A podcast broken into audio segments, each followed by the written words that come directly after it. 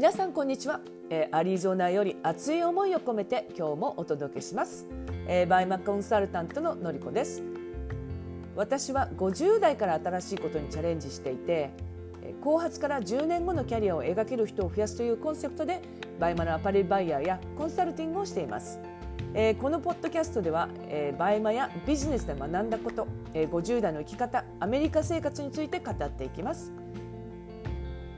皆さん今日もお元気でしょうか、えー、実はですね、えー、今日、えー、日本ですと11月の6日大安なんですけれど、えー、と私のまあ師匠和田さんとまあ一緒にあのやりますそのコミュニティバイマのコミュニティネオが、えー、今日からキックオフでスタートするんですね。でなんかすごく嬉しいのとなんかやっぱこうドキドキしてるっていうのがあるんですよね。うん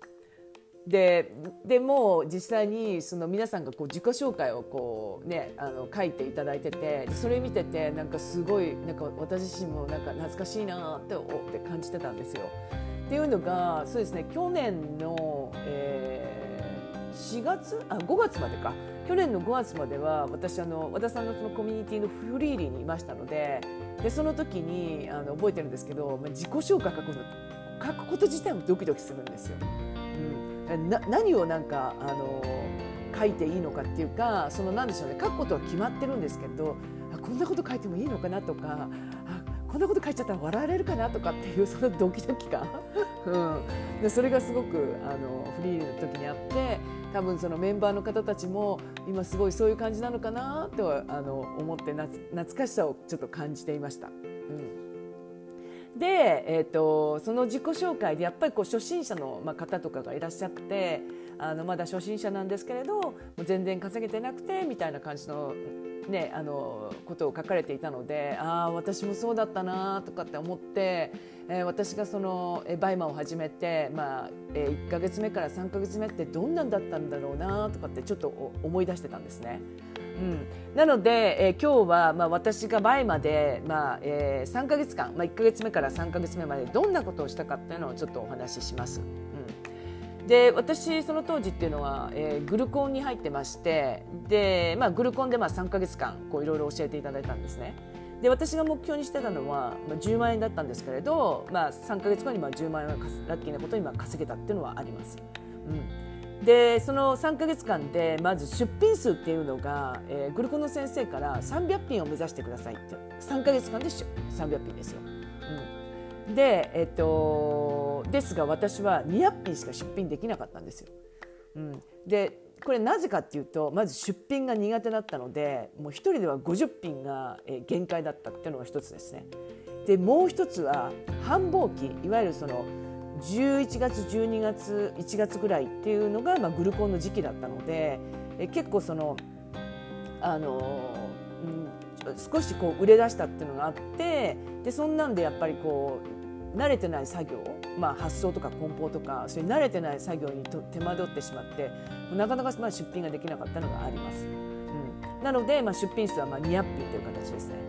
で、えー、と2つ目にあの、まあえーやっぱり出品が苦手なので、えっと、このままでは、ね、やっぱ結構厳しいかなと思って、まあ、外注さんの募集をかけました。でそれもそのグルコンで、えっと、先生がじゃあ皆さんあの募集本を作って一緒に募集本を作ってで、えー、いついつまでに、まあ、募集をかけましょうみたいな形でやったのでこう結構すんなりこう募集かけられたんですね。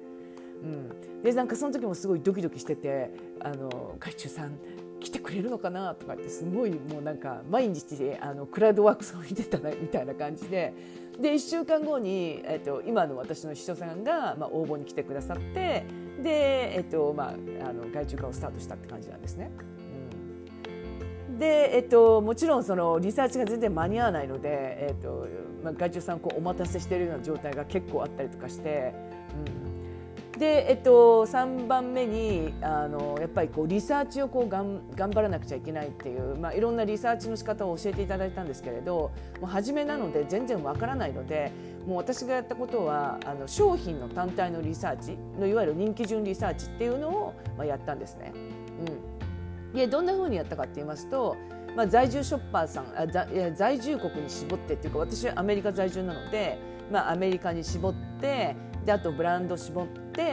でこう人気順の商品をこうだーっとこう並べていくような感じででこうあんまりこうなんですかね安いあの安くこうもうすでにあの売っている方とかあとはそのプレミアムショッパーさんとかもうそういうのはもう全然こう無視していって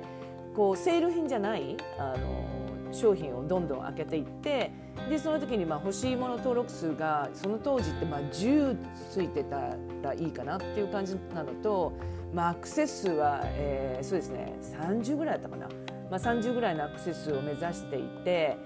で出品数はあ出品数じゃないですね。出品日はまあ大体1か月からまあ2か月ぐらい前のまあ出品日だったらまあ出品していい出品してもいいかなっていうようなこう目安をまあ教えていただいてたので、まあ、それであのやっていてで、まあ、そういう商品が見つかったら、まあ、あのどんどんまあ出品をしていくっていうのにつなげていましたね。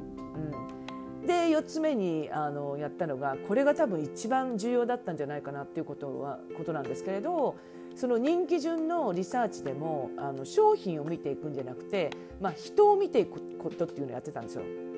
うん、それが何かっていうと、まあ、あの売れているショッパーさんを見つけるっていうことをやってたんですね。でそれも同じように、えーと、アメリカ在住の、まあ、ショッパーさんで、まあ、ブランドに絞ってでそのブランドが実際にこう売れてるショッパーさんを見つけていくっていうのをややりました。でそのショッパーさんがあの、まあ、あのそのブランド売れてるんだったら同じように出品していけば私も売れるんじゃないかっていうので、まあ、あの真似して、まあ、出品ができる範囲で出品していったっていうのはありますね。でそこで、えーと、ちょっと考えたのが、まあ、人気のカラーだけをこう出品してみたりとかっていうのもやってみてで当時そうですね5人見つけるはずだったんですけど、えー、5人見つけられなくて、えー、3人ぐらいそのモデリングをしてたショッパーさんがいてで1名の方がまあハイブランドで